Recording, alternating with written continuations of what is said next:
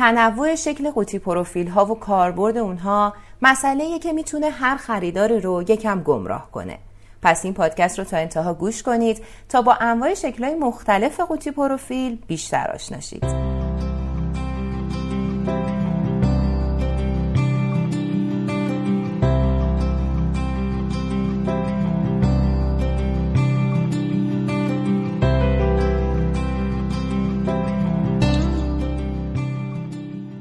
قوطی پروفیل تنوع بسیار بالایی داره و به همین دلیل انواع قوطی پروفیل رو علاوه بر ظاهرشون بر اساس جنس، کاربرد و سایز هم دسته بندی می کنند.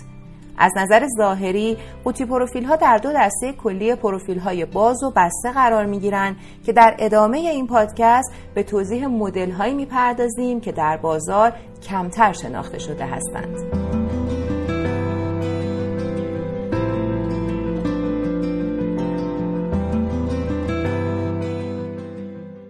با پروفیل های باز شروع کنیم از نظر شکل ظاهری این مدل پروفیل ها معمولا به شکل یکی از حروف انگلیسی Z, T یا U هستند و به چهار دسته پروفیل سپری، پروفیل کلاهی، پروفیل Z و پروفیل فرانسوی تقسیم میشن.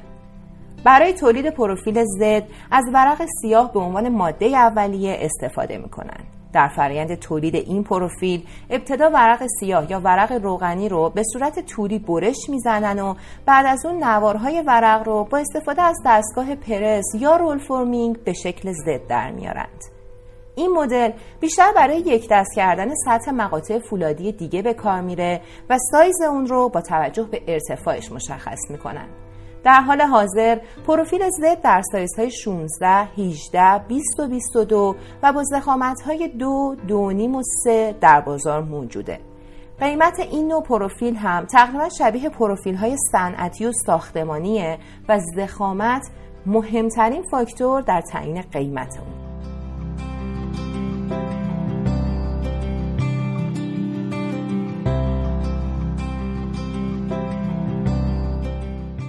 پروفیل دیگه که در دسته پروفیل های باز قرار می‌گیره پروفیل سپری هست که شبیه به حرف تی انگلیسیه و به روش های نورد گرم، سرد و برش طولی تیراهنه هاش تولید میشه از این مدل پروفیل بیشتر در ساخت در و پنجره، خرپا، اتصال پل به ستون و اسکلت سقف کاذب استفاده میشه.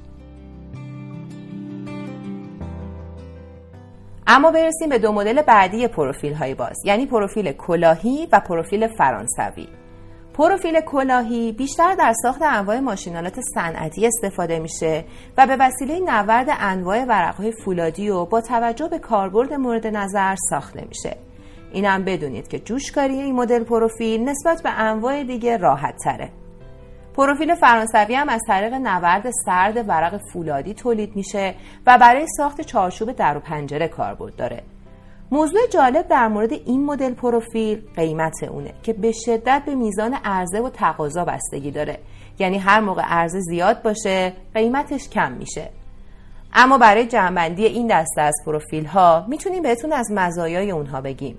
مزایایی مثل وزن سبک و در عین حال استحکام بالا قابلیت نصب راحت و نهایتا هزینه کم و قیمت مقروم به صرفه.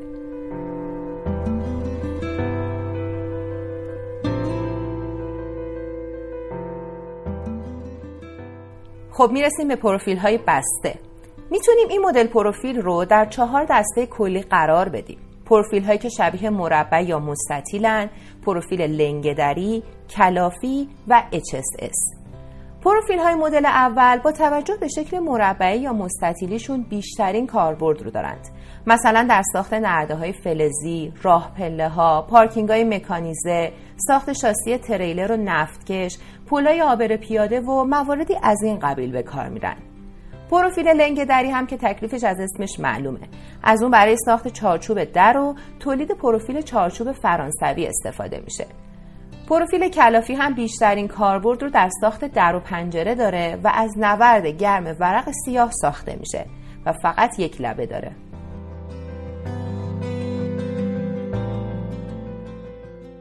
پروفیل HSS رو میشه مهمترین پروفیل بسته دونست.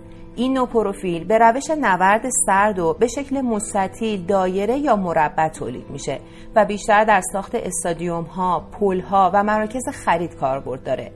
این مدل استحکام بالایی داره و به خاطر شکل ظاهریش در برابر خوردگی هم به شدت مقاومه.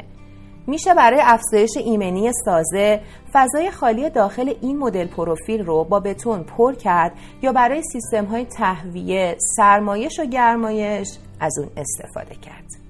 در آخر مثل همیشه پیشنهاد می‌کنیم حتما مقاله مربوط به این پادکست رو مطالعه کنید تا بتونید هم تصاویر مربوط به انواع پروفیل هایی که اشاره کردیم رو ببینید و هم اطلاعات کاملتری رو به دست بیارید.